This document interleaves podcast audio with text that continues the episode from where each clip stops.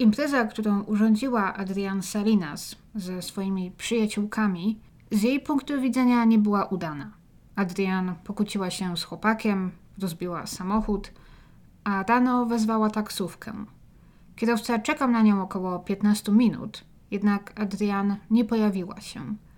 Zaginęła w ciągu krótkiego spaceru pomiędzy swoim mieszkaniem a sklepem, gdzie taksówka miała na nią czekać. Gdy jej ciało zostanie znalezione wiele kilometrów dalej, podejrzanych będzie cały szereg. Od jej chłopaka, z którym się wtedy pokłóciła, po kierowcę taksówki, później nawet ojca tego kierowcy, następnie około 40 osób, które pojawiły się tamtej nocy na imprezie, a najnowszym podejrzanym jest też niedawno złapany i zidentyfikowany seryjny morderca, który działał w Phoenix od wczesnych lat 90. Witam ponownie w aneksie. Ja mam na imię Aga, jeśli jeszcze się nie znamy, a jeżeli już się znamy, to oczywiście witajcie ponownie. Dziś zapraszam Was do Phoenix w Arizonie i do sprawy zaginięcia i śmierci 19-latki Adrian Salinas. Jest to jedna z tych historii, które umykały mi przez lata i w wypadku których nie mogę się nadziwić, że odkryłam je tak późno. A zatem jak zawsze, usiądźcie sobie wygodnie, weźcie sobie jakieś piciu i zapraszam. I zacznijmy od głównej bohaterki dzisiejszej historii. Adrienne miała 19 lat, gdy zaginęła w dziwnych okolicznościach w roku 2013 w Phoenix w Arizonie. W przyszłym miesiącu, 15 czerwca, będzie upływać dokładnie 10 lat. Adrienne uczęszczała wtedy do koledżu. Mieszkała wtedy w wynajmowanym mieszkaniu w Tempi, pisane Tempe, które jest miastem wchodzącym w skład tego całego obszaru Phoenix. I wynajmowała to mieszkanie z dwiema współlokatorkami i przyjaciółkami, z którymi znała się już od dłuższego czasu, o imionach Rebecca i Shaney. Z tego co rozumiem, Adriana przyszła na świat w Arizonie i całe swoje życie spędziła właśnie dorastając w tamtych rejonach.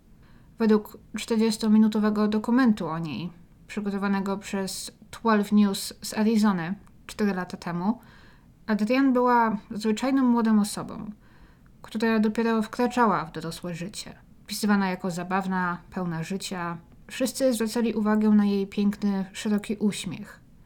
Jedyną złą rzeczą, według tego dokumentu, którą można było o niej powiedzieć, było to, że czasem była może trochę roztrzepana i często gubiła telefon. Kochała czytać. Po ukończeniu Gateway Community College, college'u, do którego wtedy chodziła, miała nadzieję dostać się na Uniwersytet Arizony i studiować tam dziennikarstwo. Zresztą Tempe, gdzie właśnie mieszkała, jest domem dla wielu studentów, jako że to właśnie tam znajduje się główny wydział Uniwersytetu Arizony. Adrian była w praktycznie codziennym kontakcie ze swoim tatą, Rickiem, z którym podobno była bardzo blisko.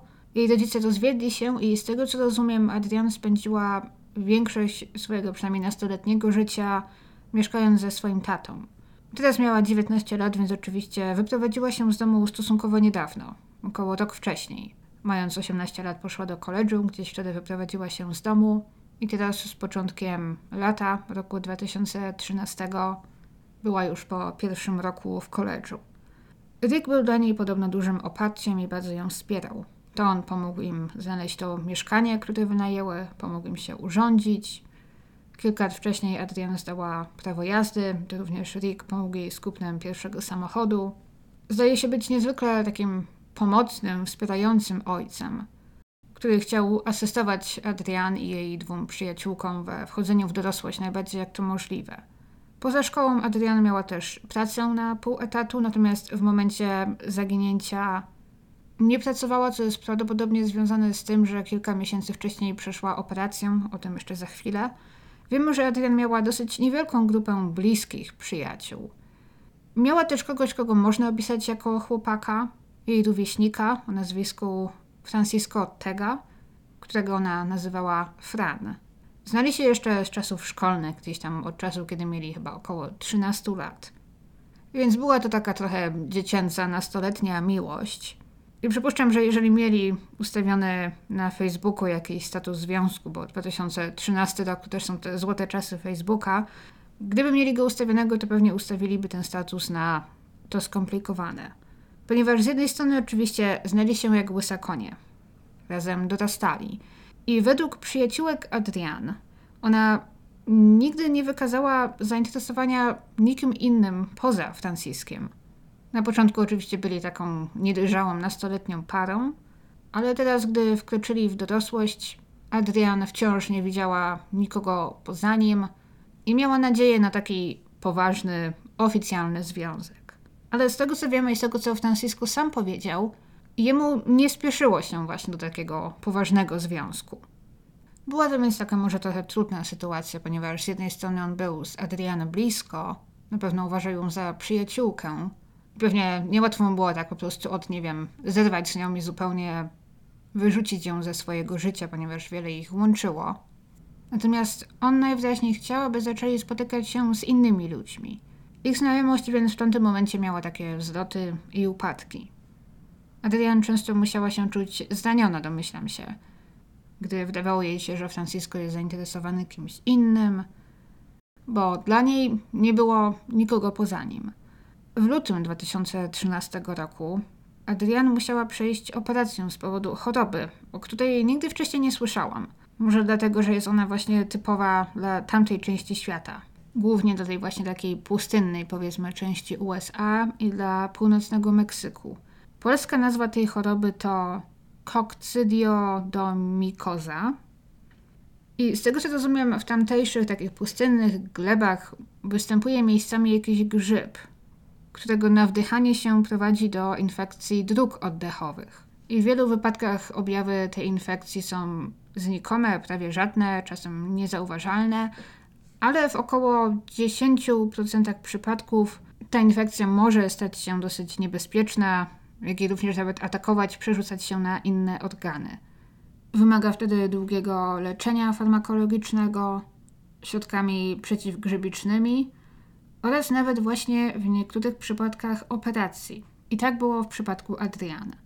Dlatego też musiała na jakiś czas zrezygnować z pracy i skupić się na swoim zdrowiu, ale teraz w czasie, o którym mówimy, to już było kilka miesięcy po operacji. Z tego co wiadomo, Adriana wtedy czuła się lepiej i ta choroba już nie miała wpływu na jej codzienne życie. Adrian zaginie nad ranem 15 czerwca. Ciekawy zbieg okoliczności, bo 15 czerwca zaginął też Marek Kościukiewicz z niedawnego odcinka. Ale on oczywiście zaginął w Teksasie wiele lat wcześniej. Ale historia Adrian, historia jej zaginięcia, zdecydowanie zaczyna się dzień wcześniej, 14 czerwca. To był piątek. Bo wtedy w mieszkaniu dziewczyn w Tempi miała miejsce impreza z okazji urodzin jednej z ich przyjaciółek. Adrian, Shaney i Rebecca podobno lubiły urządzać przyjęcia w swoim mieszkaniu. Potrafię sobie wyobrazić, jak się wtedy czuły. Mieć 19 lat to marzenie móc w tym wieku mieszkać bez dorosłych, bez rodziców, ze swoimi dwiema najlepszymi przyjaciółkami, poczuć wolność, robić co tylko się chce. Na pewno wyobrażam sobie, musiały z tej wolności pokorzystać. I nie można tego nazwać jakimś może wielkim przyjęciem, to też nie było aż tak duże mieszkanie. Natomiast przez całą noc przewinęło się tam łącznie około 40 osób. Może nie wszyscy znajdowali się tam naraz w tym samym momencie, ale i tak było tam pewnie dosyć tłoczno. Impreza zaczęła się około 22 i trwała do wczesnych godzin porannych. I mówię o tym mieszkanie, ale to było takie mieszkanie w takim niewielkim budynku. W ogóle w ich okolicy jest dużo takich samych małych bloczków, to było chyba jakieś takie osiedle. I ich mieszkanie znajdowało się na parterze, ale było dwupiętrowe, zajmowało i parter, i pierwsze piętro. I wchodziło się do niego od razu z zewnątrz. To nie był taki blok, gdzie wiecie, wchodzi się głównymi drzwiami i jest korytarz. Nie ma jednego wspólnego wejścia dla mieszkańców i tym samym też nie było tam żadnego monitoringu, niestety. I rozkład mieszkania, z tego co rozumiem, wyglądał mniej więcej tak, że na parterze znajdowała się kuchnia z salonem, a na górze dwie sypialnie i jedna albo dwie łazienki. Większą sypialnię zajmowała Adrian z jedną z przyjaciółek, a ta druga zajmowała mniejszą sypialnię. I drzwi wejściowe do mieszkania znajdowały się właśnie zaraz przy schodach do tych sypialni. Także gdy weszło się do środka, należało jedynie skręcić, można było dosyć prędko wejść po schodach dosyć niezauważalnie dla osób, które na przykład mogły siedzieć wtedy w salonie czy w kuchni. Co może mieć znaczenie, ponieważ też wyjaśnia, dlaczego na przykład w czasie nocy, mimo że Adrian kilka razy wchodziła i wychodziła z domu, prawie nikt z imprezowiczów tego nie zauważył ani nie zapamiętał, ponieważ nie musiała koło nich przechodzić, czy jakoś szczególnie rzucać im się w oczy. Wiemy, że gdzieś na początku imprezy Adrian nie jest w najlepszym humorze. Jej przyjaciółki powiedzą, że zdawała się być może lekko poddenerwowana. Mimo, że wyszykowała się na tą imprezę, jakoś tam ładnie się ubrała i umalowała, uczesała, to na początku siedziała tak sama w swoim pokoju i nie miała ochoty dołączyć do reszty. W końcu jedna z jej współlokatorek zachęciła ją do dołączenia, zabrała ją na dół, wzięła do kuchni, podobno zrobiła im po drinku i wtedy też zrobiły sobie wspólne zdjęcie, które pewnie Wam teraz załączę dla oglądających na YouTube. I jest to ostatnie zdjęcie Adrian. Później jednak zrobiło się jeszcze gorzej. Czasem jest to opisywane tak, że tutaj cytuję Adriano wkurzyła się, bo Francisco nie poświęcał jej wystarczająco dużo uwagi. Co brzmi trochę tak, jakby to z nią było coś nie tak, albo może jakby zachowywała się nieracjonalnie. Natomiast z innych opisów wynika raczej, że Adrian była po prostu zazdrosna, ponieważ na imprezie Francisco rozmawiał, czy też nawet flirtował otwarcie z innymi dziewczynami, co Adrian ubodło. Był to zdecydowanie wciąż taki młody, niedojrzały związek, w którym chyba nie potrafili się dogadać, bo Adrian chciała z nim być, on z nią może niekoniecznie, ale też może nie chciał, nie wiem, tracić w niej przyjaciółki, natomiast chciał po prostu mieć inne opcje i móc spotykać się z innymi osobami, ponieważ oni dorastali razem jako taka nastoletnia para, no i w sumie nigdy nie mieli okazji poznać, spotykać się z nikim innym. I Francisco najwyraźniej chciał mieć tę szansę, a Adrian nie. I oczywiście Francisco nie musi być z Adrian, jeżeli tego nie chce. Natomiast było to pewnie mocno nie fair w stosunku do niej. Jeżeli wiedział, jakie ona żywi do niego uczucia i jeżeli tak ostentacyjnie przed nią teraz flirtował z innymi dziewczynami, zwłaszcza, że był tam z jej zaproszenia, ona go tam zaprosiła. On nawet nie znał chyba tej solenizantki, dla której te urodziny były wyprawiane, bo to była znajoma jednej ze współlokatorek, z którą ani Adrian, ani Francisco się nie zadawali. Przez to też Adrian i Francisco nie spędzą dużo więcej czasu na tej imprezie. Dlatego też praktycznie nikt z gości imprezy, czy prawie nikt, nie będzie potem jakoś szczególnie dobrze pamiętał Adrian z tamtej nocy. Zwłaszcza, że jak powiedzą jej współlokatorki, w pewnym momencie ta impreza trochę wymknęła się spod kontroli. Ktoś chcący lub niechcący rozwalił im telewizor, ktoś inny zabrał pufę z salonu do ogrodu, bo one już tam miały taki mały ogródek i podpalił tę pufę. Rebeka i Shani powiedzą też, że ich imprezy zazwyczaj tak nie wyglądały, że zazwyczaj było znacznie spokojniej niż tamtej nocy że to tylko wtedy wszystko tak wymknęło się spod kontroli. Nikt jednak z sąsiadów na przykład tamtej nocy nie wezwał policji, aby zgłosić, że coś tu się dzieje niedobrego, czy że ktoś zakłóca ciszę nocną. Może też dlatego, że był to ten taki czas w czerwcu, kiedy już wiadomo, szkoły się kończą, był to piątek, zaczynało się lato. Podobno właśnie dużo osób tamtej nocy, czy to urządzało jakieś imprezy, czy grille, czy gdzieś wyjeżdżało. Więc może gdzieś tam był to taki czas, że to zakłócenie ciszy nocnej było trochę bardziej akceptowalne, gdzieś tam bardziej przymykano na to oko. Jak i właśnie też większość osób mieszkających w tej okolicy to byli studenci. I gdy impreza skończy się rano w sobotę, Adriany w mieszkaniu nie będzie. Nie będzie po niej śladu. Wszelkie próby skontaktowania się z nią w sobotę również będą bezowocne. Podobno wszystkie połączenia od razu przechodziły do jej skrzynki głosowej, tak jakby telefon był wyłączony. Gdzie jednak jej współlokatorki mogły założyć, że Adrian jest teraz u Franciska, który mieszka w innej części miasta, albo jest u swojego taty, który mieszka w Phoenix. Tak jej tata, nie mając z niej kontaktu, zaczął się prawie od razu martwić. Jak już powiedziałam, oni byli bardzo blisko, kontaktowali się praktycznie codziennie. I tak się złożyło, że 16 czerwca w Stanach wypadał Dzień Ojca, w niedzielę. I oni dogadali się już wcześniej, że właśnie w tą niedzielę Rick będzie u siebie organizował grilla z okazji Dnia Ojca. Adrian i inne dzieci mieli na niego przyjechać, wszyscy mieli się spotkać. I właśnie mieli dzwonić się w sobotę, aby jeszcze dogadać szczegóły, ustalić o której. Ale Adrian nie odezwała się przez całą sobotę. Nie odezwała się też w niedzielę rano. Wtedy też Rick wiedział już, że coś jest nie w porządku. Gdy skontaktował się z Debeką, Shaney, a później z Franciskiem i odkrył, że nikt nie widział jej od piątkowej imprezy, to od razu wsiadł w samochód i ruszył w drogę. Przyjechał do jej mieszkania w Tempi, tam spotkał się z jej współlokatorkami. Zaalarmowany przyjechał też Francisco. Po ustaleniu wszystkich szczegółów, po odkryciu, że m.in. samochodu nie ma przed mieszkaniem, postanowili zgłosić jej zniknięcie na policję. I zgłoszenia dokonano w niedzielę po południu, a następnego dnia, w poniedziałek, udaje im się znaleźć jej samochód który jak się okaże był zaparkowany trochę dalej, na wschód od jej mieszkania, przy tej samej ulicy. W miejscu, gdzie Rebeka nigdy wcześniej nie parkowała i nie miała powodu tam parkować, ponieważ miała miejsce parkingowe pod swoim mieszkaniem. Co bardziej niepokojące, auto było rozbite, tak jakby uderzyło w coś z jednej strony, z lewej strony od strony kierowcy. Ponieważ obie opony były zupełnie rozwalone, przede wszystkim to z przodu i auto nie nadawało się do użytku w takim stanie ale po Adrian dalej nie było śladu. W środku znaleziono kilka jej osobistych rzeczy. I tutaj już pojawia się taki mały problem, ponieważ według niektórych źródeł w środku tego samochodu znaleziono telefon komórkowy marki BlackBerry, ale znów według innych źródeł tam żadnego telefonu nie było.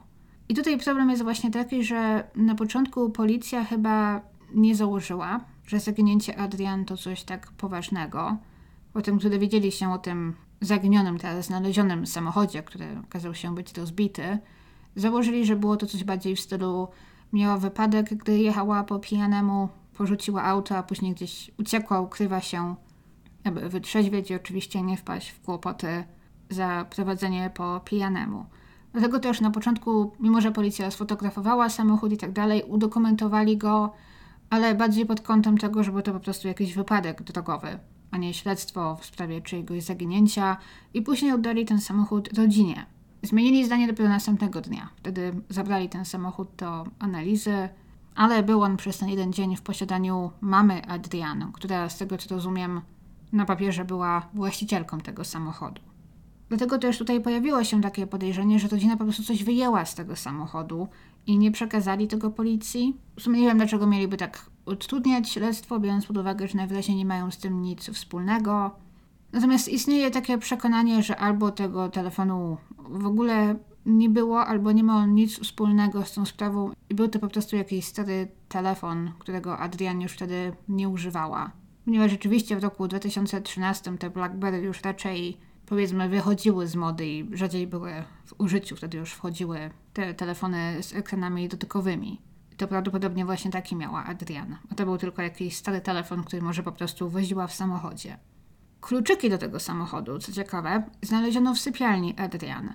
Razem z ubraniami, które miała tamtego wieczoru na imprezie.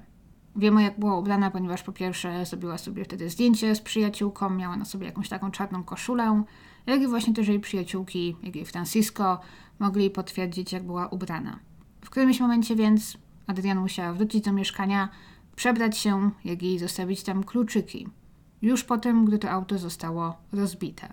15 czerwca również w sobotę, gdy Adrian zaginęła, w innym miejscu w Tempi, we wczesnych godzinach porannych, przypadkowy przechodzeń znalazł porzucone na ulicy ciało, nagie, pobite ciało kobiety, która zginęła od ran zadanych jej nożem. Ale nie, nie była to Adrian. Mimo, że na początku związek pomiędzy tymi dwiema sprawami wydawał się oczywisty. W Tempi zaginęła kobieta, w innym miejscu w Tempi znaleziono martwą kobietę. To musi być ta sama osoba. Ale nie była, mimo że przez kilka następnych tygodni nikt nie znał tożsamości tej kobiety. Mimo, że w końcu jej znajomi, zaalarmowani jej nieobecnością i milczeniem, w końcu połączyli kropki i zidentyfikowali zmarłą jako Anna Wedwin dla przyjaciół Ann Bigay, która zginęła niestety z ręki swojego chłopaka Douglasa Raya George'a, który na dodatek po jej śmierci używał dalej jej telefonu, SMS-ując jej bliskimi i właśnie tym samym powodując, że nikt na początku nie połączył tego niezidentyfikowanego ciała z jej zniknięciem. Ale po kilku tygodniach stało się jasne, że coś jest nie tak. Zwłaszcza gdy po mediach zaczął krążyć portret tej znalezionej, niezidentyfikowanej kobiety i zauważyli bardzo duże podobieństwo. Wiedzieli zresztą, że Douglas stosował przemoc wobec Anne i zachęcali ją do zostawienia go, co Anne też podobno próbowała uczynić. Douglas ostatecznie przyznał się do morderstwa drugiego stopnia i otrzymał 16 lat w roku w więzieniu. Pomimo więc tego dziwnego zbiegu okoliczności, te dwie sprawy nie mają ze sobą nic wspólnego. Poza tym, że wydarzyły się w tym samym mieście tej samej nocy. Nie był to więc chyba łatwy czas dla policji w Tempi, którzy chyba na co dzień byli raczej przyzwyczajeni do radzenia sobie ze zgłoszeniami o imprezujących studentach i tego rodzaju rzeczach. Więc te tygodnie po śmierci Anno Wedwin i zaginięciu Adrian to musiały być w mediach takie dziwne czasy dla miasta. Z jednej strony wszędzie pojawiały się zdjęcia zaginionej Adrian, jak i również szkice twarzy niezidentyfikowanej wtedy jeszcze Ann. Ale wracając do Adrian Salinas. Przy pomocy świadków i wielu innych okoliczności udało się w toku śledztwa ustalić, jakie były ruchy Adrian tamtej nocy, gdzie wychodziła, o której, o której wracała. Nie było to takie łatwe, ponieważ właśnie Adrian wielokrotnie wychodziła z mieszkania i powracała. Jej przyjaciółki powiedzą też, że Adriana raczej na pewno nie była pijana tamtej nocy. Nikt nawet nie zapamiętał jej pijącej alkohol. Możliwe, że jedynym co wypiła był ten drink, który na początku imprezy zrobiła jej przyjaciółka. Po tym, gdy Adrian zezłościła się na zachowanie Franciska, razem wyszli z imprezy i pojechali jego samochodem do jego mieszkania w Scottsdale. To jest miejscowość obok, na północ, po drugiej stronie rzeki od Tempi. Pojechali tam około 2.30 rano. To jest wersja powiedziana przez przyjaciółki Adrian i potwierdzona przez Francisco. Tam według jego zeznania próbowali dojść do porozumienia, ale jedynie tylko coraz bardziej kłócili się. W pewnym momencie Francisco, jak powie, wyszedł na balkon, aby trochę ochłonąć. Gdy wrócił do środka, Adrian już nie było. Jak się okazało, wzburzona wyszła. Ale to jeszcze nie jest moment jej zaginięcia, bo Francisco wyszedł z mieszkania i pojechał samochodem i znalazł ją kilka ulic dalej, idącą chodnikiem w kierunku swojego domu.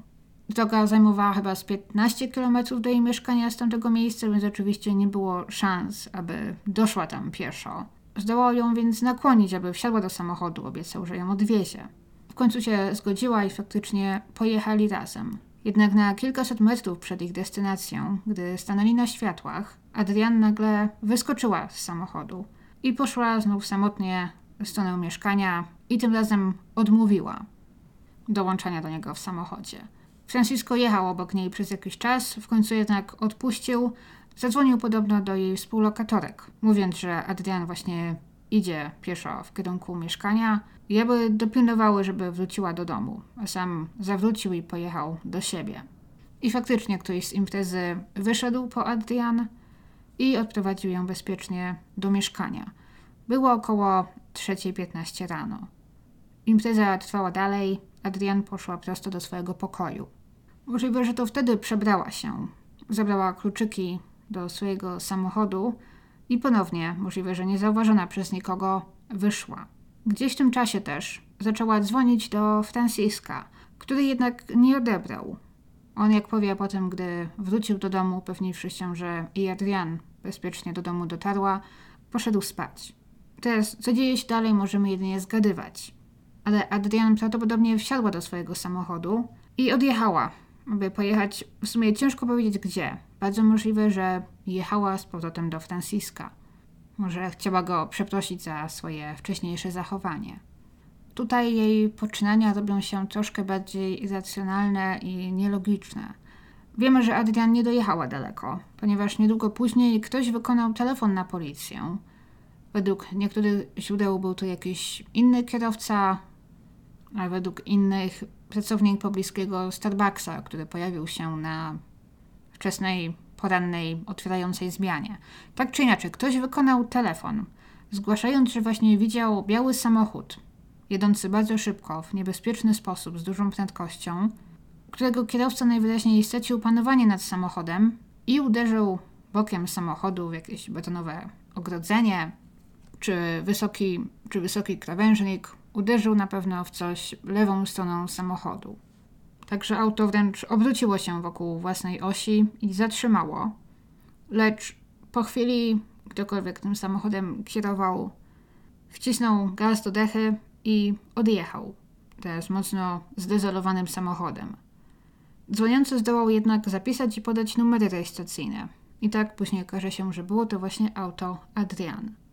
Nigdy jednak nie miał okazji się przyjrzeć, czy za kierownicą była Adrian, czy może ktoś inny. Nie potrafił nawet powiedzieć, czy była to kobieta, czy mężczyzna za kierownicą, albo czy znajdowali się w środku jacyś inni pasażerowie. Wiemy jednak, że samochód został później znaleziony kilkaset metrów, czy kilkadziesiąt metrów od mieszkania, rozbity. Możemy tylko przypuszczać, że Adrian po tym wypadku po prostu zdołała się dowlec tym rozbitym autem w tamto miejsce i tam ten samochód zostawiła, po czym wróciła pieszo do mieszkania. A musiało tak być, ponieważ znów kluczyki od samochodu znaleziono w jej pokoju. Biorąc jednak pod uwagę, że w ich mieszkaniu trwała impreza, która wymknęła się spod kontroli właśnie, nie jest chyba tak zupełnie niewykluczone, że to ktoś z imprezowiczów dostał się do jej kluczyków, gdy ona tego nie zauważyła, pożyczył w cudzysłowie się jej samochodu i rozbił go, może nawet bez jej wiedzy. Po czym wrócił na miejsce i porzucił kluczyki w jej pokoju. Jednak istnieje takie przekonanie, że to raczej była Adriana, która była wtedy za kierownicą. Jednak teraz musimy przejść do tego, co dzieje się dalej, bo to wciąż nie jest jeszcze moment jej zaginięcia. Po około czwartej rano Adrian zaczyna ponownie dzwonić do Franciska. W ciągu kilku minut wykonała łącznie 11 połączeń. Łącznie z tymi, które wykonała od godziny trzeciej, próbowała się do niego dodzwonić ponad 40 razy.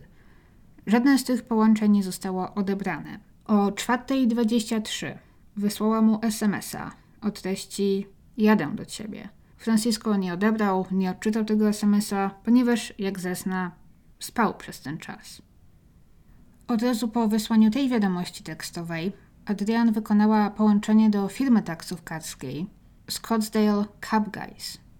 Jej zlecenie przyjął właściciel firmy Thomas Tom Simon Senior i wysłał do tego zgłoszenia swojego syna, również Tomasa czy Toma Simona Juniora. Taksówka została wysłana na pobliską stację benzynową i sklep całodobowy, AMPM jak się nazywa, która znajduje się tak od 8 do 10 minut drogi piechotą od mieszkania Adrian, trochę poniżej kilometra.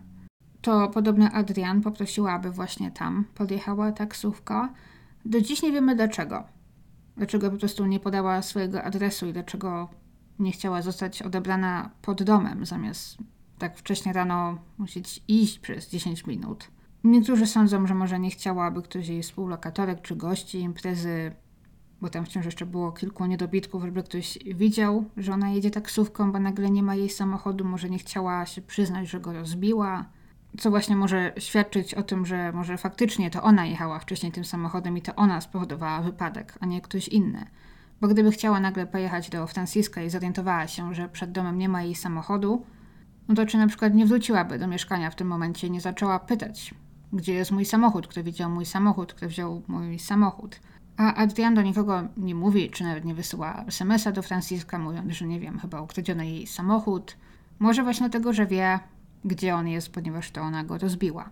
Dzwoniąc po taksówkę, zostało poinformowane, że dojazd jej zajmie około 25 minut, ponieważ Thomas Junior kończył właśnie kurs, który miał w innej części miasta i niedługo później miał już zjeżdżać do domu, miał kończyć swoją zmianę, ale ponieważ miejsce, z którego Adrian chciała zostać odebrana, było po drodze do domu, no to mógł jeszcze wcisnąć ten jeden kurs. Obiecał jej, że będzie tam do 25 minut. I tata powie też, że sądził, że gdyby Adrian miała wypadek, czy gdyby ktoś jej ukradł samochód, powiedzmy, gdyby potrzebowała się gdzieś dostać, to zamiast dzwonić po taksówkę, zadzwoniłaby do niego, nieważne jaka byłaby pora dnia czy nocy. Zawsze wydawało mu się, że córka wie, że może na nim polegać, że on zawsze przyjechałby jej z pomocą, że nie osądzałby jej. I pewnie teraz bardzo żałuje, że tak się nie stało, że Adrian nie zadzwoniła do niego. Bo wtedy może finał tych wypadków byłby inny. I tak powód, dla którego Adrian chce zostać odebrana w innym miejscu niż jej mieszkania, nie jest zupełnie jasny. Wiemy, że wcześniej była zła, wzburzona, pokłóciła się z chłopakiem, nie spała całą noc, prawdopodobnie była pod wpływem czegoś, o tym później, więc oczywiście nie musiała w tamtym momencie podejmować najbardziej logicznych decyzji. Dorzućmy do tego jeszcze fakt, że miała wypadek samochodowy, chyba pierwszy w swoim życiu. Co też, nawet jeżeli nic jej się fizycznie nie stało, musiało być trochę strasznym doświadczeniem i możliwe, że Adrian była dalej w szoku. Dużo jest teorii, mnożą się one cały czas, dlaczego ona wysłała tą taksówkę pod sklep, a nie do swojego mieszkania, ale możliwe, że powód tutaj w tym wypadku nie ma znaczenia. Tak naprawdę mogła może po prostu chcieć coś kupić w tym sklepie po drodze. Dochodziła piąta rano i oczywiście inne sklepy były jeszcze zamknięte, tamten był całodobowy.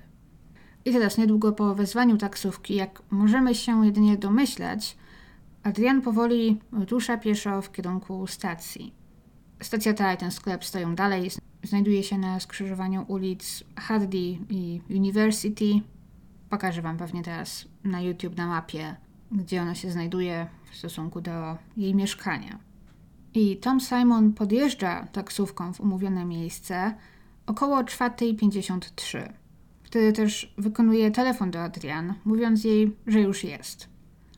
Telefon zostaje przez nią odebrany, przynajmniej możemy się domyśleć, że przez nią, ponieważ Tom, jak powie, słyszy po drugiej stronie właśnie głos Adrian, informujący go, że jest jeszcze w drodze, ale że będzie tam za kilka chwil. Simon więc czeka. I wiemy, o której on tam zajechał, ponieważ sklep, jak i stacja mają monitoring. Co ono w tym wypadku ratuje mu skórę niesamowicie, bo to nagranie faktycznie pokazuje, jak taksówka podjeżdża, czeka w tamtym miejscu kilka minut. W końcu widzimy, jak kierowca wysiada, aby zapalić. Widzimy, że najwyraźniej wyciąga telefon i próbuje się gdzieś dodzwonić. W końcu wsiada z powrotem i odjeżdża. Sam, jego pasażerka, nie pojawia się. Jak później zezna, zadzwonił do Adrian po raz ostatni. Połączenie faktycznie wykonano o godzinie 5.07. Czekał więc około 15 minut. Co faktycznie w takich wypadkach jest chyba standardem. Czeka się zwykle około 15 minut, jak nikt się nie pojawi, no to powie, że wtedy gdy zadzwonił o 5.07, nikt nie odebrał, więc odjechał. Założył, że dzwoniąca zmieniła zdanie, albo że po drodze, gdy szła na spotkanie z nim, złapała jakąś inną podwózkę. Zatrzymała się inna taksówka, czy spotkała znajomego, bo wie, że tak się czasem zdarza. Co też ciekawe, telefon Adrian po raz ostatni był aktywny, po raz ostatni wysłał sygnał o 5.07 właśnie. Najwyraźniej więc zaraz po tym, gdy Simon wykonał to połączenie i nikt nie odebrał, telefon Adrian został wyłączony, zniszczony lub padła w nim bateria. I to wszystko jest ciekawe, bo jeżeli to wszystko jest prawdą też, to wygląda to tak. Adrian wzywa taksówkę o 4.23. Słyszy, że dojazd zajmie jej tam około 25 minut. Taksówka pojawia się o 5.53, czyli pół godziny później, a droga w to miejsce zajmuje Adrian około 10 minut z jej mieszkania. Adrian mieszkała już w tej okolicy na tyle dobrze, aby oczywiście wiedzieć, gdzie ten sklep jest i pewnie ile czasu zajmie dojście jej tam. W końcu sama wybrała to miejsce. I biorąc pod uwagę, że właśnie wszystko miało zająć 25 minut, możemy się domyśleć, że pewnie wyszła z domu, jeżeli myślała logicznie, około, nie wiem, 4.40 i w momencie, gdy on do niej dzwoni o tej 5.53, to słyszy od niej, że ona już idzie. Jeżeli nie skłamała, to faktycznie musiała być gdzieś dosłownie za rogiem. A jednak nigdy nie przyszła. Czyżby więc coś jej się stało w ciągu tych zaledwie kilku minut, kilkudziesięciu metrów, które miała do przejścia? Kolejnym problemem zdaje się być też to, że Adrian zostawiła w domu portfel z kartami, z pieniędzmi w środku, Żadnej karty nie brakowało, więc w sumie ciężko powiedzieć, jak planowała zapłacić za taksówkę. W tamtych czasach ta płatność zbliżeniowa telefonami raczej jeszcze nie funkcjonowała, zwłaszcza, że smartfony to było wciąż coś dosyć nowego i ta technika dopiero, jeżeli o to chodzi, raczkowała. Oczywiście, czy mogła wyjąć trochę gotówki z portfela i włożyć do kieszeni? Mogła. Nie wiemy, ile miała gotówki, czy jakąś ze sobą zabrała. Ale jednak dziwne jest to, że po prostu nie złapała za cały portfel. Możliwe więc, że zupełnie zapomniała o pieniądzach, że wyszła z domu zapomniała o tym, że wzywając taksówkę musi za nią zapłacić. Nie sposób powiedzieć. I wracając jeszcze do kamer, na żadnej z kamer na stacji benzynowej czy pod tym sklepem Adrian nie pojawia się w żadnym momencie. Wiemy, że nie wsiada z Simonem do taksówki, również nie pojawia się już po tym, gdy on odjechał. Nigdy tam nie dociera.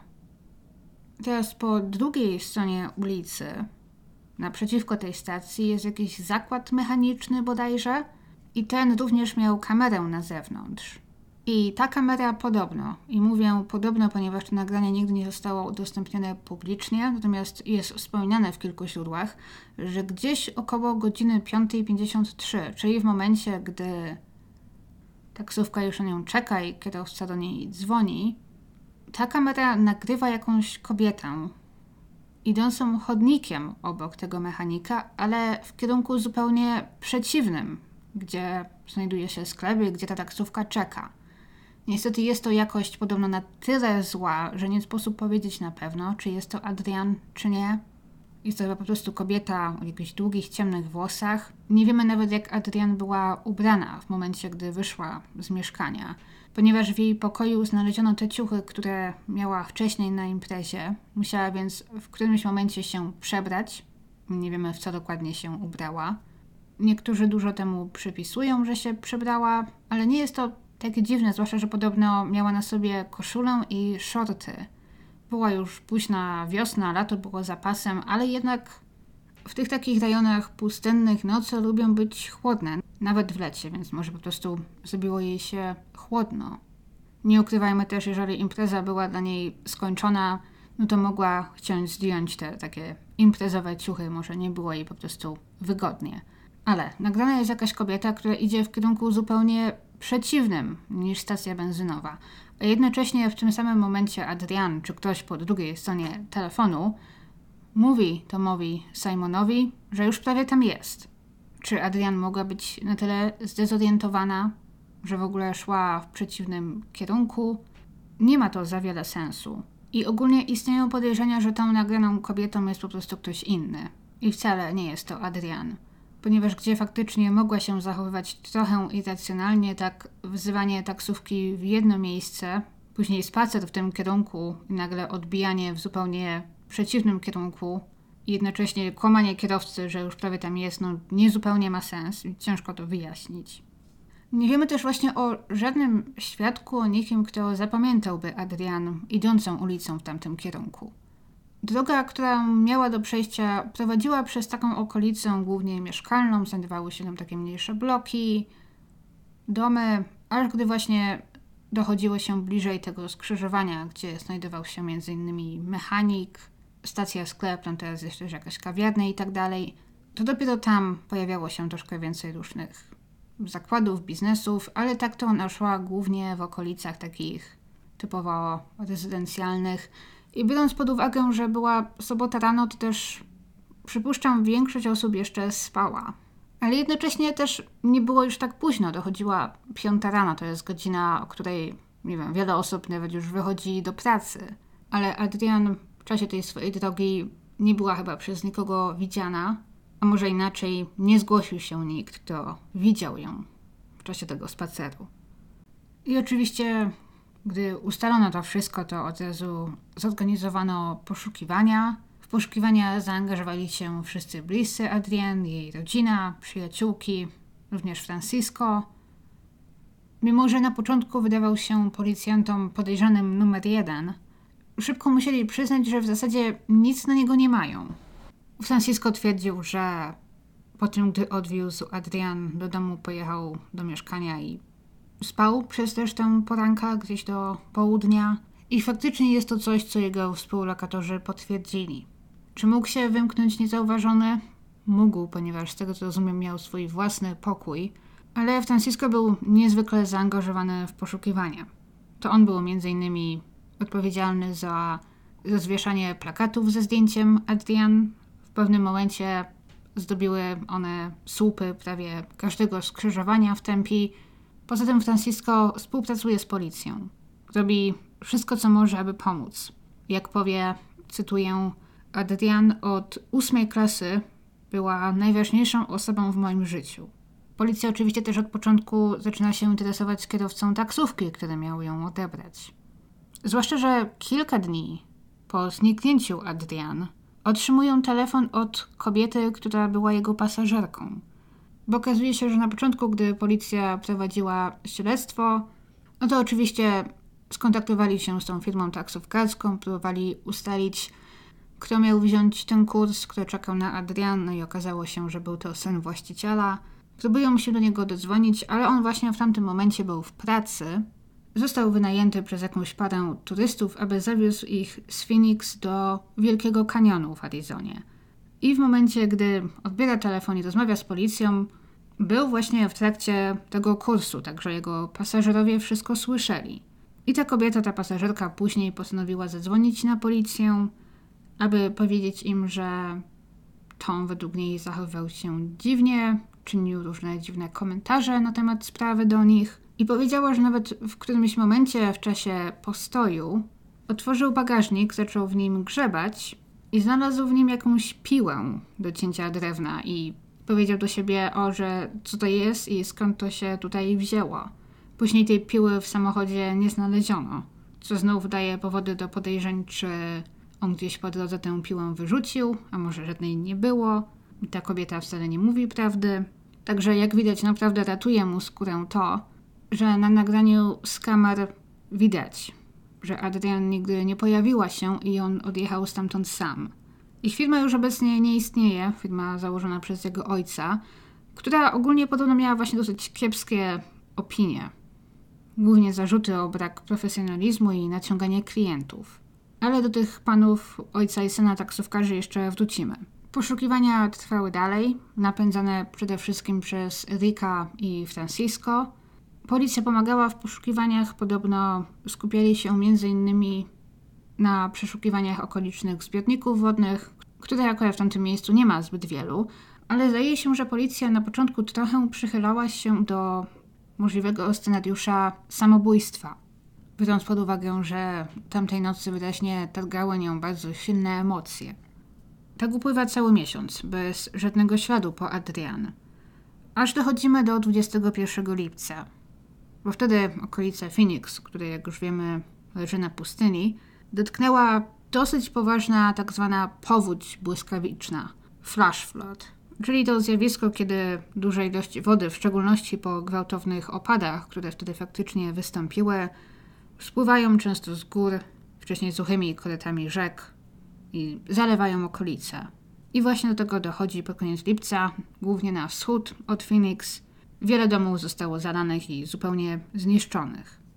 I 6 sierpnia niecałe dwa miesiące po zniknięciu Adrian. Mężczyzna mieszkający w domu pod numerem 2228 przy Goldfield Road w Apache Junction.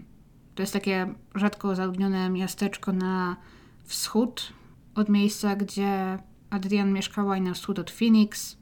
Już tak można powiedzieć na granicy pustyni. Jeżeli miniemy Apache Junction, jadąc na wschód, to dalej już nic nie ma, tylko pustynia i góry. I ten mężczyzna, chodząc po swojej dosyć dużej posesji, zauważył w pewnym miejscu, przez które właśnie wcześniej przelała się powódź, zauważył, że w tym miejscu kręci się stale dużo sępów, czego nigdy wcześniej nie zauważył. A wiemy, co oznaczają sępy na pustyni. Poszedł więc w tamto miejsce i tak znalazł tam częściowo zakopany ludzki szkielet. Policja wezwana na miejsce potwierdziła, że są to w istocie ludzkie szczątki, które opisali jako częściowo zmumifikowane. Już pierwsze lekarskie oględziny tych szczątków dały wskazówkę co do tego, kim może być znaleziona osoba, ponieważ wciąż była tam widoczna blizna po operacji, jaką zmarła przeszła kilka miesięcy wcześniej z powodu infekcji dróg oddechowych, a wiemy, że właśnie taką operację Adrian przeszła. W następnych dniach testy DNA potwierdzą to bez wątpliwości. Znalezione ciało było ciałem zaginionej od niespełna dwóch miesięcy Adrian Salinas. Co zupełnie oczywiście pogrzebało nadzieję jej bliskich, że Adrian odnajdzie się żywa. Najgorszy dzień mojego życia. Tak skomentuje to później Rick, jej tata. Wierzy się, że ciało Adrian nie leżało przez cały czas na tej posesji w Apache Junction, a że raczej właśnie zostało tam przeniesione pod koniec lipca przez wody powodziowe. Możemy się więc domyślać, że wcześniej jej ciało znajdowało się gdzieś wyżej, może bardziej w kierunku gór, na pustyni, ale raczej nie ma szans na to, aby ustalić, gdzie dokładnie znajdowało się na początku. Autopsji jej ciała dokonano 9 sierpnia i raport jest na szczęście dostępny online, przynajmniej częściowo. Dzięki temu wiemy, że ciało zostało znalezione leżące na boku. Jedna część ciała częściowo zakopana w piasku, druga wystająca na zewnątrz. Ta też część ciała, która była bardziej wystawiona na światło słoneczne, była w większym stopniu zmumifikowana czy zasuszona. I tym, o czym dużo mówiło się na początku i na co wiele osób zwróciło na początku uwagę, to to, że w raporcie nie ma prawie w ogóle wzmianki o głowie i o dłoniach. Mimo, że na przykład mowa o stopach, mowa o tym, że paznokcie u stóp były pomalowane na różowo. Co też na początku dało powody właśnie do podejrzeń. Czyżby głowy i dłoni Adrian nie znaleziono? Bo też właśnie ciekawe jest to, że nie ma w ogóle wzmianki o głowie, a jest na przykład wzmianka o karku. O tym, że trochę włosów widocznych jest na karku. Ale też w części o identyfikacji pojawia się wzmianka o tym, że porównywano uzębienie ofiary z rentgenami Adriana. Ale że uzębienie było niepełne i tym samym nie było możliwości potwierdzenia jej tożsamości tylko na podstawie tego. Dlatego też wykonano testy DNA. Ale jest jednak mowa o tym, że przynajmniej jakieś zęby były. Może na przykład znaleziono tylko szczękę, żuchwę, a nie resztę czaszki. I do tych podejrzeń, jeżeli chodzi o brakującą głowę, przyczyniło się chyba to, że na stronie siódmej raportu pojawia się zdanie, które jest częściowo zamazane. A tuż przed nim czytamy zdanie, które brzmi tak. Ten prawie kompletny szkielet, później coś tam, coś tam, co jest zamazane. Więc pojawia się słowo prawie kompletny, więc czegoś brakuje. I długo właśnie spekulowano, kłócono się, czego tam mogło brakować. Natomiast materiał o tytule Unresolved, taki sześcioczęściowy dokument stworzony niedawno, bo wypuszczony w zeszłym roku, mówi wprost, że brakowało czaszki i dwóch górnych kręgów kręgosłupa. Więc najwyraźniej czaszki faktycznie brakowało, lecz nie całej głowy, bo znaleziono żuchwę i nie dwóch dłoni, a dwóch górnych kręgów kręgosłupa. Jako, że jest to jedno z nowszych źródeł, jak i wypowiadają się w nim śledczy związani ze sprawą, to myślę, że jest ono dosyć rzetelne, bo zwróciliby oni uwagę na możliwe błędy, więc wydaje mi się, że właśnie tak było. A to, że znaleziono żuchwę, a nie czaszkę, to w zasadzie ma poniekąd sens, ponieważ żuchwa jest tą jedyną ruchomą częścią czaszki chyba, tak? Tą przytwierdzoną stawami, więc gdzieś tam faktycznie w procesie rozkładu to często te części ciała przytwierdzone stawami po prostu oddzielają się od ciała. Z jednej strony może trochę makabrycznie się tutaj nad tym rozwodzę, z drugiej strony jesteśmy częścią natury i wszystkie żywe istoty to czeka po śmierci. Ale wciąż, wszystko wskazuje na to, że jej czaszki nigdy nie znaleziono. Co trochę powoduje, że zaczynam się zastanawiać, czy Adrian mogła zginąć od obrażeń głowy właśnie, czy czaszka była pęknięta, na tyle uszkodzona, że gdzieś tam właśnie zupełnie oddzieliła się od ciała, czy rozpadła zupełnie w wodach powodziowych, dlatego jej nie znaleziono. Powinno chyba też wyjaśnić, że tak rozwodzę się nad tym, czy ta czaszka tam była, czy znaleziono żuchwę, czy była głowa, czy jej nie było, ponieważ zaraz to będzie miało znaczenie, jeżeli chodzi o hipotezy i potencjalnych sprawców. To się zaraz wyjaśni, zaufajcie mi. Testy toksykologiczne wykazały, że w organizmie Adrian nie było alkoholu, co znów chyba potwierdza, że wypiła pewnie tylko jednego drinka na początku imprezy i nic więcej. Jeżeli zakładamy oczywiście, że zginęła gdzieś wtedy o poranku, w sobotę 15 czerwca. Ale znaleziono śladowe ilości kofeiny i THC, czyli marihuany. Tu też wyjaśnię w zasadzie, jeżeli to właśnie ona prowadziła, dlaczego uciekła z miejsca tego wypadku, bo pewnie wpadłaby w niemałe kłopoty, gdyby okazało się, że rozbiła samochód prowadząc po wypaleniu marihuany. Kofeina w organizmie nie jest niczym zaskakującym. W którymś momencie nocy Adrian mogła napić się kawy, herbaty, coli, energy drinka. Ciężko powiedzieć. Według jej znajomych też nie ma nic dziwnego w tym, że w jej organizmie znaleziono marihuanę, bo rzeczywiście Adrian była taką okazjonalną użytkowniczką, przeważnie na imprezach.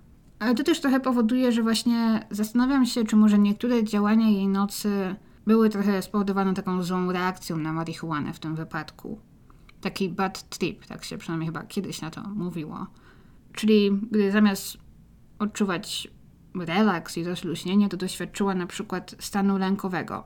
Zwłaszcza jeżeli spotęgował go jeszcze ten konflikt z Franciskiem i zamiast doświadczyć tylko tych pozytywnych emocji, doświadczyła wszystkich negatywnych i to jeszcze wyolbrzymionych. Co też mogło przyczynić się po trochu do dezorientacji i do tego, w jaki sposób podejmowała decyzje, jakie podejmowała decyzje tamtej nocy. Ale tylko mogło, podkreślam, bo nie siedziałam w jej głowie i nie potrafię powiedzieć, co wtedy myślała. Jak i też trzeba podkreślić fakt, że coś sobie zapaliła tamtej nocy, czy fakt, że szła sama o poranku ulicą, nie powodują, że jakoś sprowadziła na siebie, czy jest czemukolwiek winna, jeżeli padła ofiarą przestępstwa. Tak naprawdę, z tego co wiemy, Adrian szła ulicą i pilnowała własnego nosa i w żadnym wypadku nie zasłużyła sobie na to, co jej się stało. Wracając do raportu z autopsji, informuje on nas też, że na podstawie zebranych informacji nie sposób określić przyczynę śmierci. Czyli nie było żadnych śladów na to, że nie wiem, Adrian została postrzelona, czy na kościach i zachowanych tkankach nie było żadnych śladów po ostrym narzędziu, niczego w tym rodzaju. Przez to też przyczyna śmierci nie jest znana.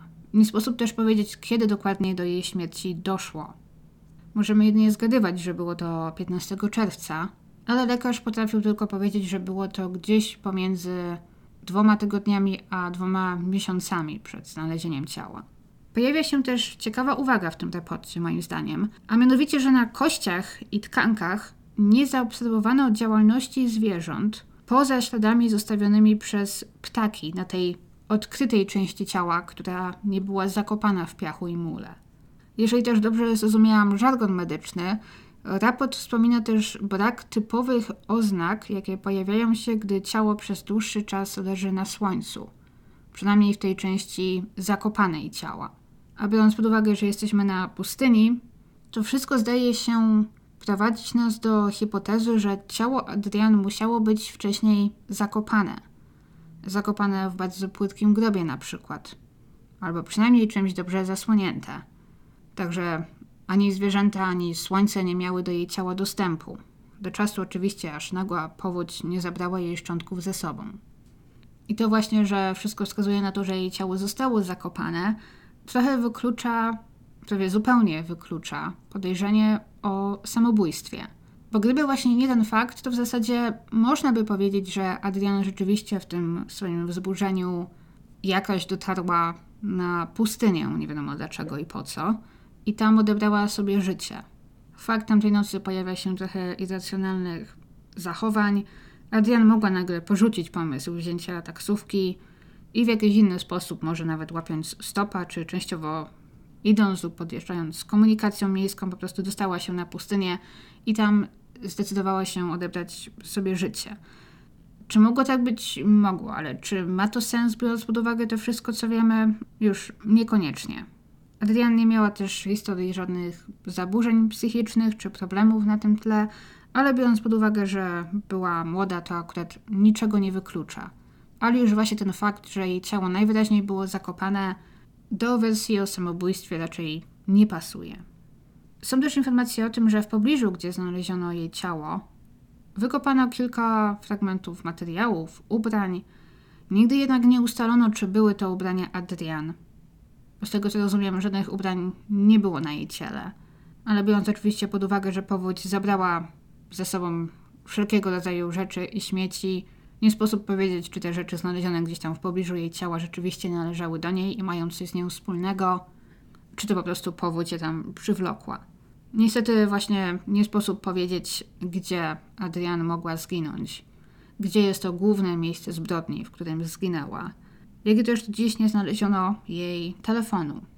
Nie wiemy też, jak dokładnie jej ciało znalazło się tak daleko od domu, bo nie powiedziałam chyba jeszcze – że od miejsca, gdzie miała ją zabrać taksówka, do miejsca, gdzie jej ciało znaleziono, jest około 27 mil, czy też około 43 kilometrów.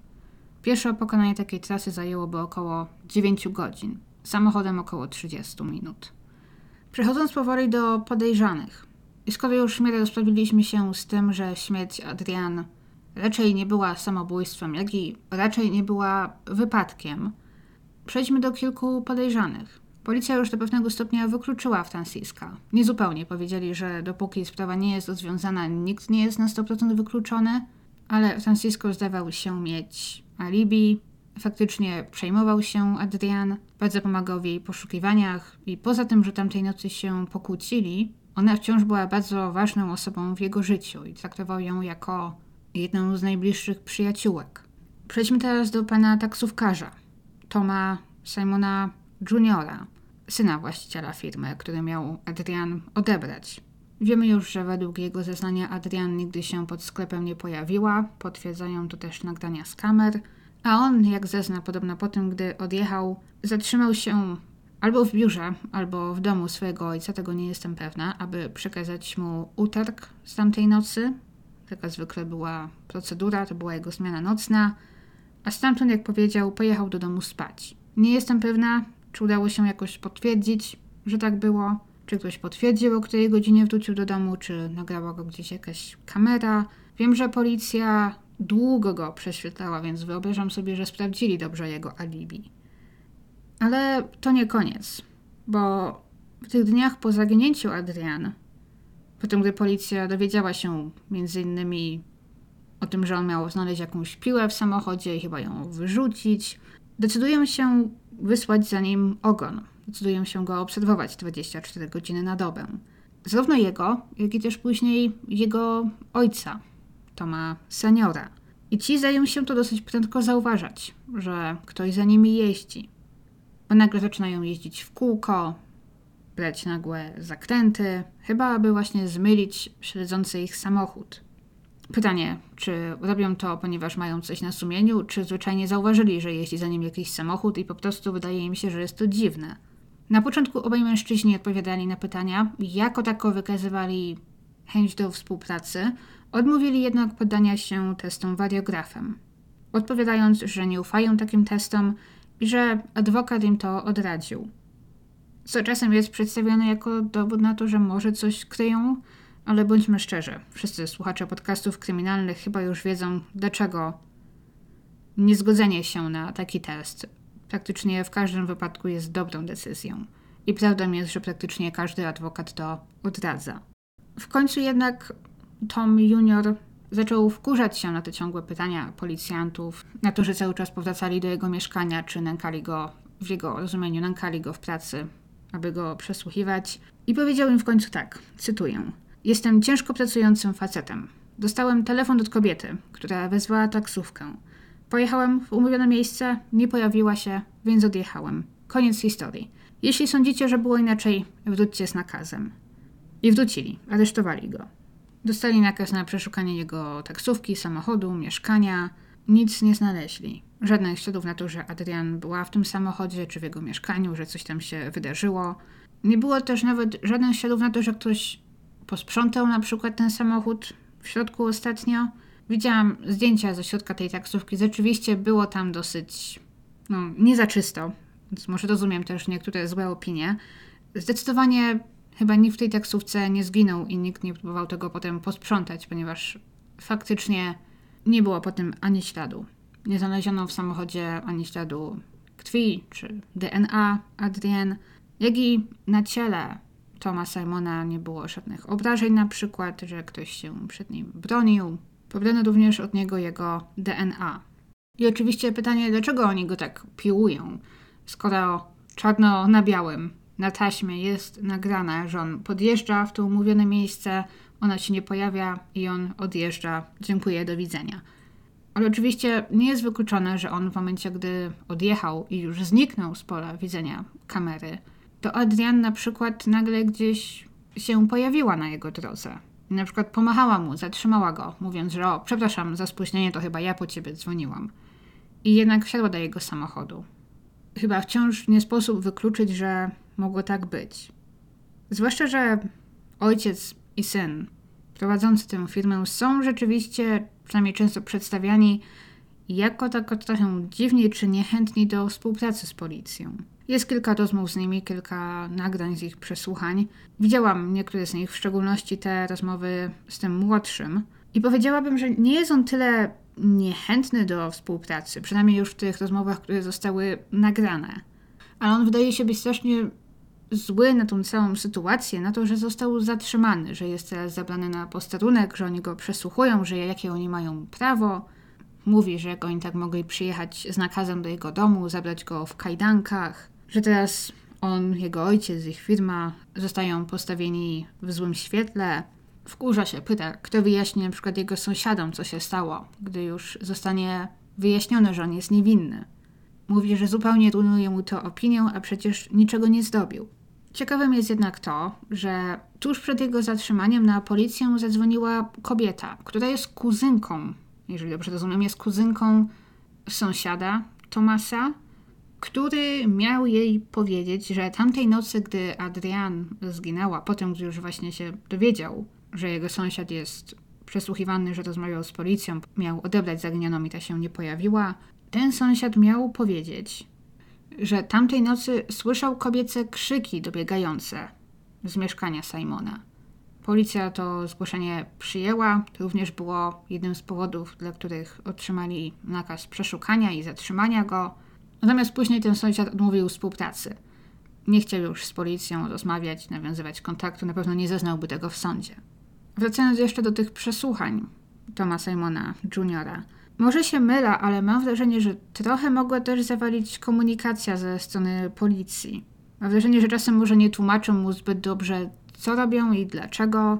Nie wiem, może wytłumaczyli mu to tysiąc razy wcześniej i nie widziałam tych nagrań, ale to widać, że jest po prostu cały czas zły, ponieważ czuje, że jest traktowany jak przestępca. I jest mu z tym źle. I wręcz można odnieść takie wrażenie, że jeżeli on może im jakoś pomóc, może im coś ułatwić, to tego nie zrobi, będzie im wszystko utrudniał, ale tak chyba właśnie głównie z czystej złośliwości, a niekoniecznie dlatego, że chce coś ukryć. Bo gdy widziałam te nagrania, można je zobaczyć m.in. w tym 40-minutowym dokumencie zrobionym przez News 12, który jest na YouTube, to na tych nagraniach on się momentami zachowuje jak takie trochę małe, rozłoszczone dziecko.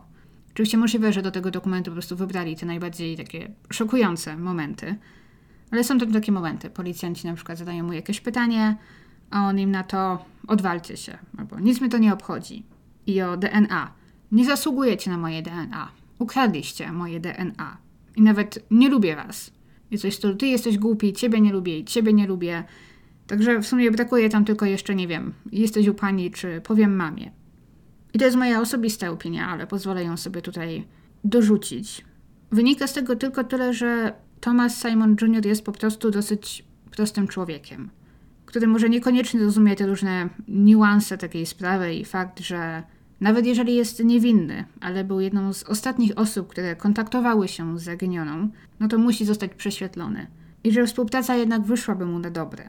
Ale w jego rozumieniu chyba jest tak. Jeżeli jestem niewinny, to powinniście mnie zostawić w spokoju i kropka. Ja wam nie muszę niczego udowadniać. I ma też chyba jednak wyraźnie problemy z kontrolowaniem złości. Bo przepraszam właśnie, ale nie mogę uniknąć tego porównania, że gdy widzę te rozmowy z nim, to nie widzę dorosłego mężczyzny, tylko rozzłoszczone dziecko. Ale nie wiem, czy potrafię powiedzieć, czy jest winny czegoś ponadto. Ale przejdźmy jeszcze do jego ojca, bo to też jest kolejna ciekawa osoba. Na początku zdaje się, że jego ojciec, rozmawiając z policją, wykazał trochę większe zrozumienie, dojrzałość i wyraził chęć do współpracy. Zapewnił, że nie ma nic do ukrycia, zapewnił zupełną transparentność, że jeżeli ich firma może jakoś pomóc, to oni są gotowi pomóc. Pod koniec lipca 2013 roku, trochę ponad miesiąc po zniknięciu Adrian, Thomas senior nawet pojechał pod jej mieszkanie i nagrał telefonem jej drogę od mieszkania do stacji benzynowej i wgrał to na YouTube. I na tym filmie oferuje swoje pomysły, co mogło się stać. Analizuje jej drogę. Mówi, no, że pewnie przeszła tędy, że tędy było szybciej, o, że tutaj jest jakiś chyba opuszczony dom, a tutaj jest, nie wiem, jakieś miejsce, murek, za którym ktoś mógłby się schować i ją napaść. i tak dalej. Później pytany, po co to robił, bo wyraźnie tutaj bawi się w detektywa nieproszony, wyjaśnił, że sądził, że tym sposobem pomoże. Że chciał pomóc właśnie podać jakieś hipotezy, co mogło się stać. Zasugerował też, że mogło być tak, że w czasie, gdy Adrian szła na spotkanie z taksówką, to mogła nawet nieświadomie zostać zabrana przez inną taksówkę niż ta, którą wezwała. Bo powiedział, tak się czasem w ich branży właśnie zdarza, że czasem gdzieś w okolicach jakiegoś postoju do taksówek, czy właśnie gdy jakiś taksówkarz widzi może czekającą gdzieś osobę, czy idącą gdzieś osobę, to podjeżdża i pyta, o to ty dzwoniłaś po taksówkę? Tym samym sprawiając wrażenie, że to on jest właśnie tą podesłaną taksówką, mimo że nie jest. Tylko po to, aby konkurencji podkreślić klienta. Powiedział, że wie, że konkurencyjne firmy często tak robią i że tak mogło być w tym wypadku. Czyli tak trochę próbował tutaj wkopać konkurencję i może odwrócić uwagę od nich. W roku 2018 znów Tom Senior, który w tamtym momencie już nie prowadził tej firmy, wpadł jednak w kłopoty, gdy został oskarżony o szantaż przez swoją byłą partnerkę, dziewczynę, która znów zarzuciła mu wiele lat wcześniej gwałt. Nie jestem pewna, jak te zarzuty się skończyły, ale w 2018 roku znów przyszła na policję, mówiąc, że Thomas groził jej, że upubliczni film, który wtedy nagrał. Film z tego gwałtu, jak rozumiem. Został więc zatrzymany, ale potem, gdy nic takiego nie znaleziono na jego komputerze, te zarzuty zostały oddalone, ale został jednak skazany za wykroczenie, bo z tego co rozumiem, udowodniono mu, że faktycznie wysłał jej takie groźby. Natomiast były to puste groźby, ponieważ żadnego filmu nie było. Także tak, kolejny podejrzany osobnik. I to nie jest jego pierwszy wyrok, bo w roku 2003, czyli mimo wszystko dosyć długo przed zniknięciem Adrian, bo 10 lat, otrzymał kilka wyroków za kradzieże, również za próbę sprzedaży kradzionego mienia i różne oszustwa, za co spędził łącznie 6 lat w więzieniu. Niedługo potem, gdy wyszedł na wolność, właśnie zaczął tę firmę taksówkarską. Ostatecznie jednak ani syn, ani ojciec nie usłyszeli nigdy zarzutów, ponieważ nie znaleziono przeciwko nim żadnych dowodów, ale jak policja podkreśla, do czasu aż osoba czy osoby odpowiedzialne za śmierć Adrian nie zostaną złapane, nic nie jest w 100% wykluczone. Ale trzeba przyznać, że ta hipoteza Tomasa Seniora, że ktoś zgadnął samochodem Adrian, zanim ta zdążyła dojść na spotkanie z taksówką, cieszy się dosyć dużą popularnością i jest ogólnie uważana za prawdopodobną. Z tym, że podejrzewa się, że to raczej nie była taksówka, a po prostu ktoś, kto zaproponował jej na przykład podwiezienie jej. Do dziś tak do końca nie wiemy, gdzie Adrian chciała tą taksówką dojechać, ponieważ zamawiając ją nie powiedziała wtedy jeszcze, dokąd chce się dostać. Możemy się jedynie domyśleć, że chciała jechać do Scottsdale, do mieszkania Franciska, na podstawie tego SMS-a, którego wysłała mu o 4.23, że do niego jedzie. Ale czy przez ten czas zmieniła zdanie, ciężko powiedzieć. Ale tak, tym co uważa się za prawdopodobne jest to, że Adrian szła ulicą i nagle zatrzymał się koło niej samochód. To mógł być ktoś wracający wtedy z tej imprezy, ktoś znajomy, nawet ktoś z sąsiadów, który może ją kojarzył i ona też jego czy ją kojarzyła. I właśnie padło pytanie, gdzie idziesz o tej porze? Ano, jadę do chłopaka, jadę do Franciska, taksówka na mnie czeka. A tam będziesz płacić za taksówkę, wsiadaj, podwiązać się, podwieziemy cię. To może wyjaśniać też, dlaczego Adrian nie odbiera telefonu o 5.07, gdy Thomas Junior do niej dzwoni. Pewnie nie chcę mu teraz powiedzieć, że jechał tutaj dla niej 25 minut, a ona już jedzie z kim innym. Ale ciekawe jest też to, że od razu potem ten telefon zostaje wyłączony. Byłoby to dziwnym zbiegiem okoliczności, gdyby dokładnie w tym momencie padła jej bateria. Czyżby więc to Adrian wyłączyła swój telefon? A może zabrał i wyłączył albo zniszczył go jej ten, który jest odpowiedzialny za jej uprowadzenie? Jeżeli tak, to do uprowadzenia Adrian faktycznie musiało dojść gdzieś pomiędzy 4.53, gdy odbiera jeszcze telefon od taksówkarza, a właśnie 5.07 w przeciągu tych około 14 minut. Nie odchodźcie jeszcze od odbiorników, bo na koniec zostawiłam jeszcze jedną hipotezę i jeszcze jednego podejrzanego, którego sprawa znów zabiera nasze śledztwo w zupełnie innym kierunku. Bo tutaj muszę Wam teraz krótko wspomnieć o pewnym seryjnym mordercy z Phoenix i o zbrodniach, do których doszło na początku lat 90. w tym mieście.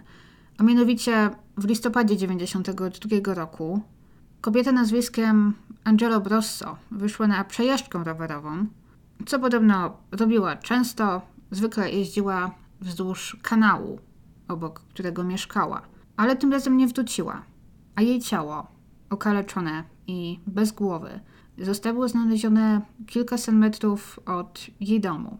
Jej głowa zostanie znaleziona w wodach kanału kilka dni później. Zachowana w niezwykle dobrym stanie, co znów da powody do podejrzeń, że sprawca na początku zabrał głowę Angeli ze sobą i trzymał ją w zamrażalniku na przykład przez jakiś czas, po czym wrócił w tamto miejsce i wyrzucił głowę do kanału. Na początku uważano to za odizolowany przypadek, możliwe nawet, że Angela zginęła z ręki kogoś, kogo znała, jak wtedy sądzono, ale 10 miesięcy później, w identycznych okolicznościach, zaginęła 17-letnia Melanie Bernas. I ona jeździła na rowerze nad kanałem. Co ciekawe, w obu wypadkach znaleziono ciała kobiet, ale nigdzie nie było ich rowerów, tak jakby sprawca zabrał je ze sobą. Sprawa była niewyjaśniona przez długie lata. Ustalono jedynie, że te sprawy musiały być jakoś połączone, ponieważ na miejscach obu morderstw znaleziono niezidentyfikowane wtedy jeszcze męskie DNA które pozostało bezużyteczne w zasadzie przez dwie kolejne dekady, do roku 2015, czyli do czasu, aż DNA nie zaczęto wykorzystywać w inny sposób. Jeżeli znacie na przykład sprawę Golden State Killera, to wiecie o co chodzi.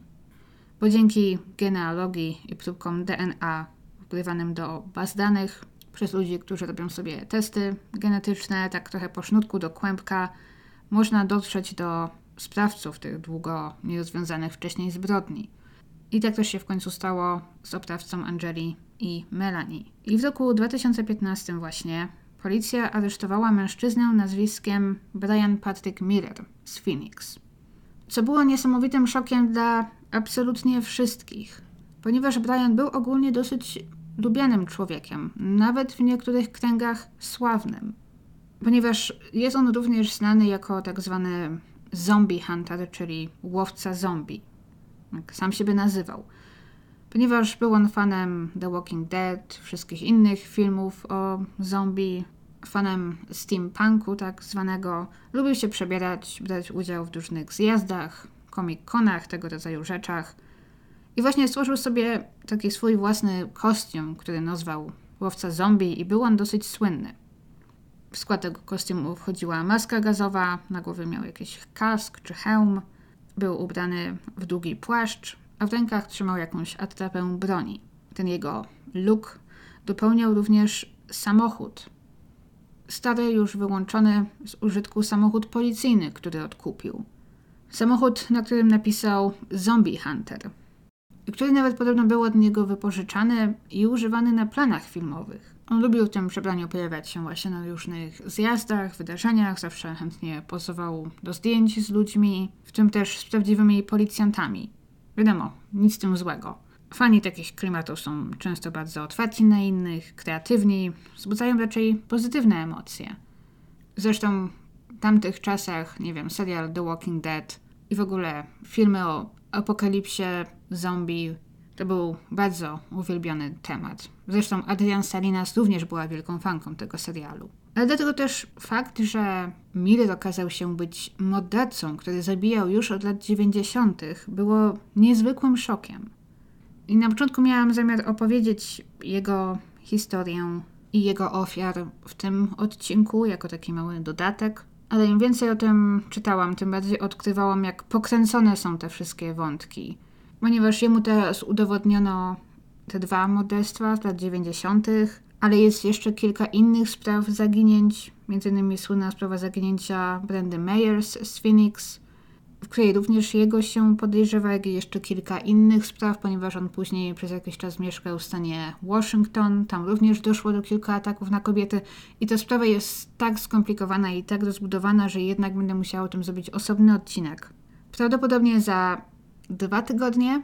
Nie obiecuję, że za tydzień, ponieważ teoretycznie na przyszły weekend mam już odcinek też prawie gotowy o czymś innym. Ale jeżeli zdążę tego czasu nagrać odcinek o Millerze, to tak, żeby zachować ciągłość, spróbuję wrzucić go za tydzień, jeżeli nie, to za dwa. Ale dlaczego o nim mówię? Ponieważ w czasie, gdy Adrian zaginęła, Miller zdążył sprowadzić się z powrotem do Phoenix z Waszyngtonu, gdzie mieszkał. I właśnie w czasie, gdy ona zaginęła, mieszkał nawet niedaleko niej. I jak wiemy od jego przyjaciela imieniem Keen, Keen Azaria, on zgłosił się na policję, mówiąc, że zdał sobie sprawę po tym, gdy on został zatrzymany w roku 2015, że tamtej nocy, gdy Adrian zginęła, 14 na 15 czerwca, Brian był na grillu u znajomych, którzy mieszkali nieopodal trochę mniej niż milę, tam bodajże trochę ponad kilometr od miejsca, skąd Adrian zniknęła. Według kina ta impreza nawet miała miejsce przy Hardy Street. To była ta sama ulica, którą Adrian zmierzałaby na spotkanie z taksówką, tylko bardziej na południe. Jak też donosi jego przyjaciel, Miller kilka miesięcy po zniknięciu Adrian sprzedał swój samochód, a jej ciało, jak wiemy, zostało znalezione w Apache Junction, gdzie Miller gdzieś tam w tamtej okolicy przez jakiś czas pracował, więc te okolice były mu dobrze znane. Do tego jeszcze dochodziły te pogłoski o tym, że brakowało jej głowy i podkreślano, że właśnie Miller przynajmniej jednej ze swoich znanych ofiar odciął głowę. Ale właśnie o tym już mówiliśmy, dlatego tak się rozwodziłam nad tym, czy była głowa, czy nie było czaszki, czy była szczęka. Z tego co wiemy, Adrian nikt głowy nie obciął jednak brakowało jej czaszki. I jest on dalej brany właśnie pod uwagę jako kolejny podejrzany w sprawie Adrian, ale o nim i o jego ofiarach opowiem Wam właśnie jeszcze później. Wracając do Adrian, co takiego się stało? Wiemy chyba na pewno to, że została uprowadzona. Albo siłą została wciągnięta przez kogoś do samochodu, albo została do tego samochodu jakoś zwabiona. Właśnie na przykład obietnicą podwózki. Bo nie mogę zapomnieć o tym, że jednak na tej imprezie było około 40 osób.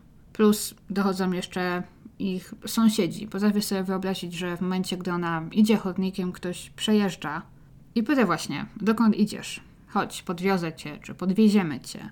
Zwłaszcza też, jak powiedziały współlokatorki Adrian, ta impreza urodzinowa, która miała miejsce tamtej nocy, była dla przyjaciółki jednej z nich. Ale Adrian nie znała za dobrze tej przyjaciółki, jak i również nie znała właśnie większości znajomych tej solenizantki. Więc możemy powiedzieć, że spora część ludzi na tej imprezie to były osoby raczej jej obce.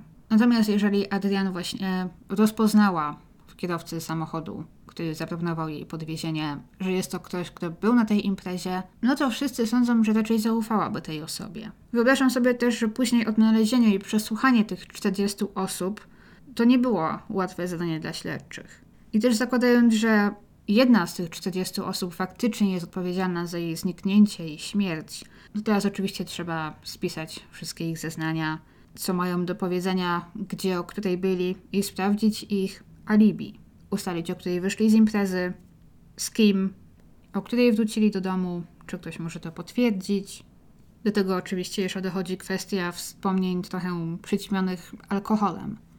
Dlatego też zastanawiam się, czy na przykład Mogło tak być, że nawet nie zidentyfikowano kogoś, kto był na tej imprezie, kto może tam, kto może przyszedł tam nawet na chwilę. Bo wydaje mi się, że zawsze jest taki moment imprezy, kiedy nikt już tak do końca nie kontroluje, co się dzieje. A tutaj wiemy, że to naprawdę wymknęło się spod kontroli, skoro ktoś rozwalił telewizor, ktoś inny podpalił jakąś pufę. Ktoś na przykład mógł do nich wyjść z ulicy, jakiś sąsiad zainteresowany tym, że jest tam impreza i chciał do niej dołączyć. I biorąc pod uwagę, że to nie było jakieś bliskie grono znajomych i nie wszyscy się tam znali, to nikt tak naprawdę nawet mieszkanki tego mieszkania, widząc tam kogoś, nie mogły powiedzieć, czy to jest osoba obca, czy to jest znajomy solenizantki, albo znajomy jednej z przyjaciółek. Więc właśnie ciekawi mnie, czy na pewno wiemy o wszystkich, którzy byli na tej imprezie, czy może są osoby, które do dziś nie zostały zidentyfikowane.